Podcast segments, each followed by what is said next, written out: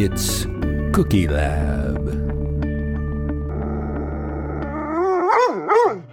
Hi, and welcome to Cookie Lab. I'm Jill. And I'm Chris. And this week on Cookie Lab, we are celebrating Saint Patrick's Day. Happy Saint Patrick's Day, Jill. Happy Saint Patrick's Day, Chris. As you know, this is a holiday celebrating the patron saint of the Emerald Isle, Ireland. Yes, and if you listen to the other podcasts that we're associated with, the Wednesday Night Podcast, you can hear all about Saint Patrick. Tune in. Tune in. I think we have whipped up something very exciting with a great history and fantastic science here in the Cookie Lab. We better get right into it. The Jaffa Cake, which I know nothing about. So Jaffa Cake. So my family likes to visit Ireland. We have uh, cousins there we can stay with, so we go a lot. And one of our favorite treats while we're there is called Jaffa Cakes. It's a cookie that consists of really a sponge cake layer on the bottom, mm-hmm. then some orange jelly topped by some dark chocolate. Oh my gosh, I'm getting chills. Uh, I, like you've named three of my favorite things. Yes, all in all in one biscuit or cookie or cake. There's some some discrepancy over whether it's a cake. We're going to get to the bottom of that, I think. Well, the bottom of it is the sponge cake layer. So you might wonder why it's called a Jaffa, ca- hey, Jaffa Jill, cake. Hey, Jill, yes. Why is it called a Jaffa cake? Well, the Jaffa orange is a crop of the ancient Israeli port city of Jaffa. Okay, yeah, I've been and, there. But actually, the, oh, have you? That's so cool. I have. I saw no, I saw no oranges there, but I know that oh, they're no. very famous for their Jaffa oranges.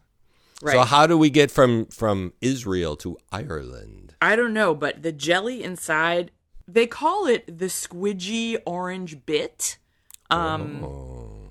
But it's not orange. The Mc, so McVitie's is the British biscuit company that makes them.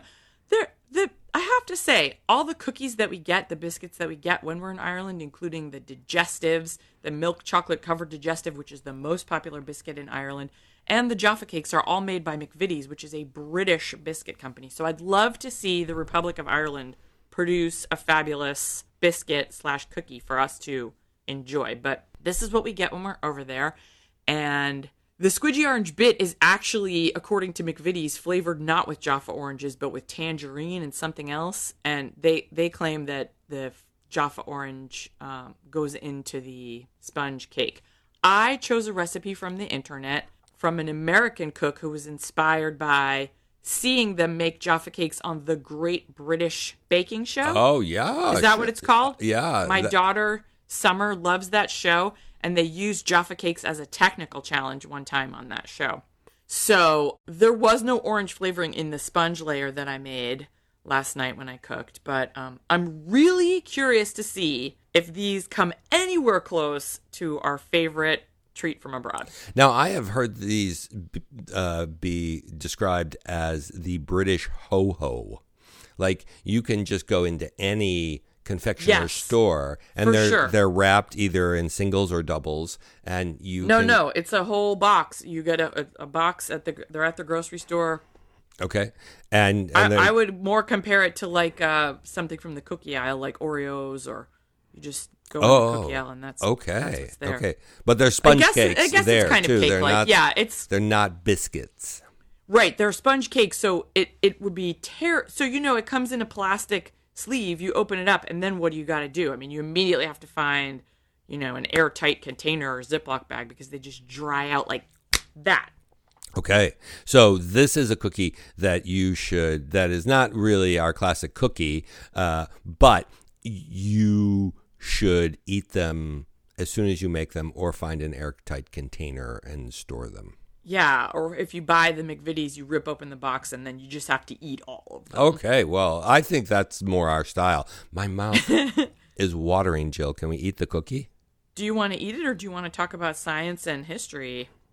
Oh, my gosh. I want to eat it first. Okay, I, and let's eat it. I can't wait anymore. Okay. Here we go. Now that, mmm, that crackle that you hear, that crunch, is the chocolate, the chocolate topping. I'm going to say the flavor is actually pretty close.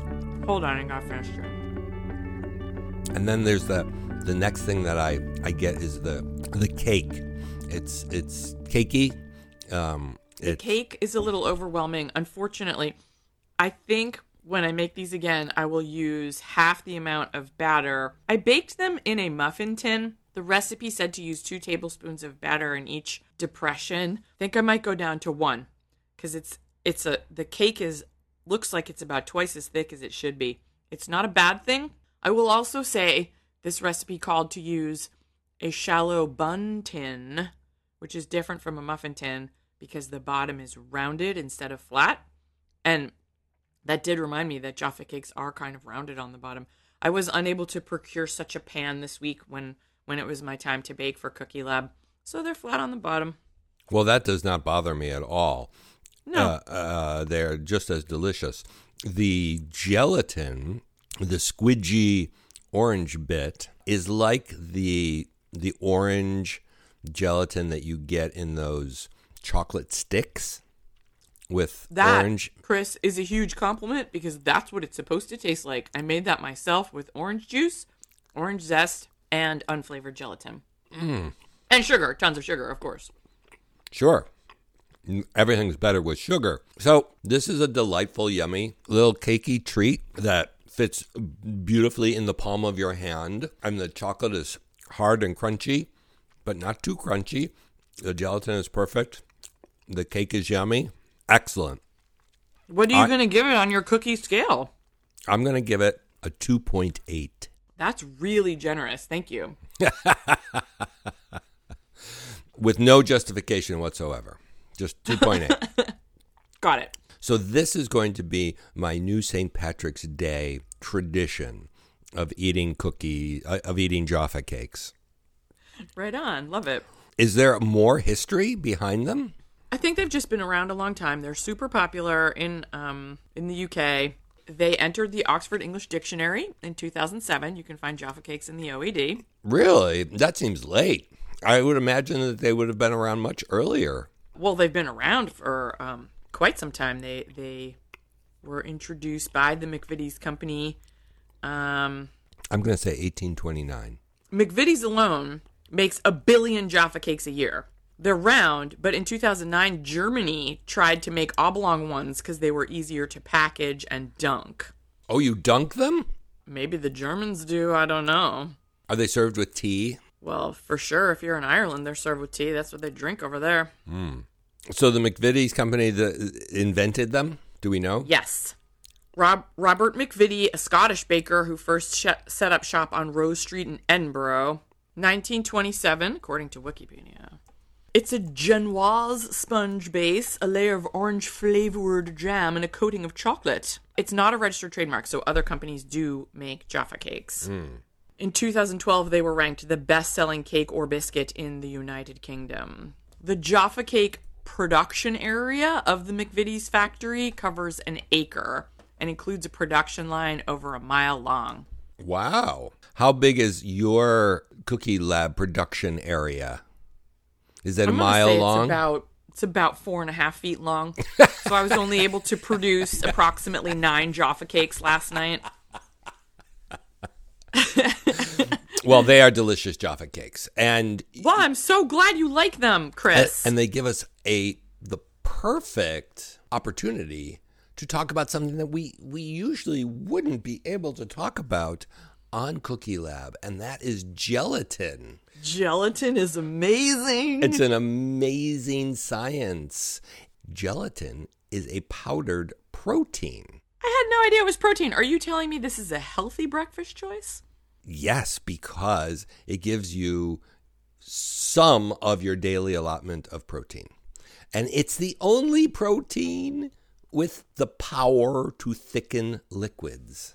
How does it happen? It's, oh, I'm glad you asked. You know, you know when you um, roast a chicken or yes! you, you make a yes! roast. Stuff gets in the bottom of the pan that looks kind of like gelatin. Jelly. Yes. And and that is the collagen in the animal tissue, and that's where gelatin comes from itself. So gelatin, coll- now, collagen. Now, I will interrupt you. I'll pause you for just a moment to say that if you have any vegan fans out there, there are plant-based gelatins. I have not experimented with them, but it is possible. There are. The gelatin is why those juices set into a solid gel as they cool. So it's unlike any other protein you have in the kitchen. It's its own thing. It typically food proteins, here we go into the science. I'm going to use my fingers to show you, but hopefully also my words. Um, Chris is, Chris is wiggling his evil genius fingers in front of his microphone. So food proteins respond to heat by unraveling. Proteins are all raveled. That's like uh, me. That's me on a humid summer day. Exactly. And, just pretty much unravel. And then once they unravel, they find other proteins and they bond to them and they coagulate into a firm, solid mass. So, uh, for example, think of frying an egg. The liquid protein of the white, and that's called albumin, mm. firms up into a solid mass of egg whites mm. as it heat as you heat it up, right? And and you mm-hmm. get scram you get scrambled eggs. But gelatin proteins don't bond with one another. They stay suspended in the matrix, which is what makes them a colloid, which Ye- is what makes Jell-O a colloid, which Ye- I learned in college. Yes, it is in a- my geology class. Very wow. Heat does cause the gelatin to unravel, the gelatin molecules to unravel and disperse, just like any other protein. So disperse, everyone. Nothing to see here. We're we're like the eggs still, but then they never form new bonds. So in mm. the liquid, they they just form this colloid. They disperse and they float around. And as the gelatin cools, the protein strands line up next to each other. And they twist into long ropes, transforming the liquid into a firm gel. And that's how gelatin works. Wow, I didn't know about the lining up and twisting, Chris. Yep. And and so that's why you get uh, uh, a gelatin. Uh, it's like a dance party a mass. In your fridge. Right, and then in your mouth. Mm, and, mm, mm, for sure. Yep, and they don't have any, they don't really have any taste. As a protein. You know, eggs have a very specific taste. Even egg whites. Yeah, you could get unflavored gelatin, and you, you're going to have to add flavor to that because... And sugar. Yeah. Yeah.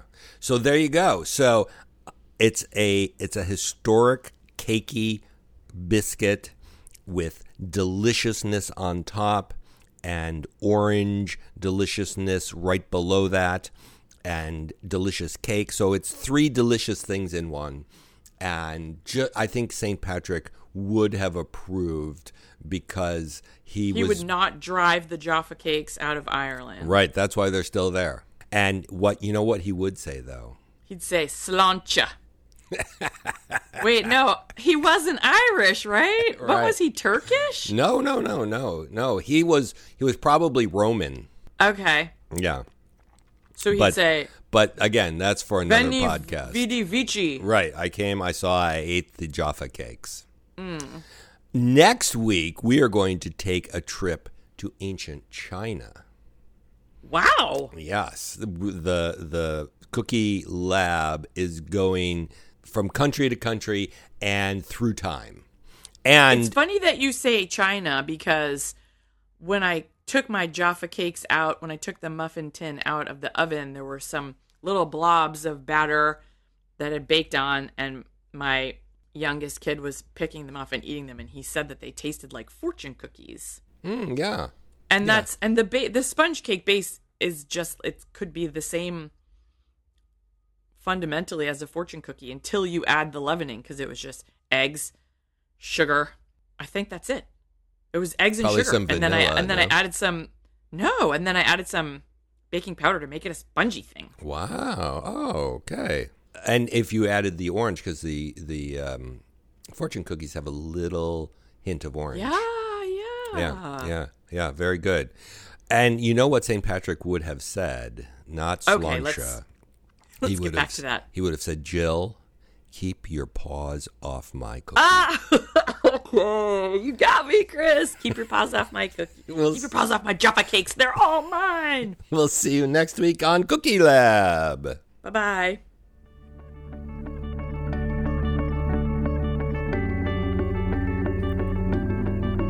It's Cookie Lab.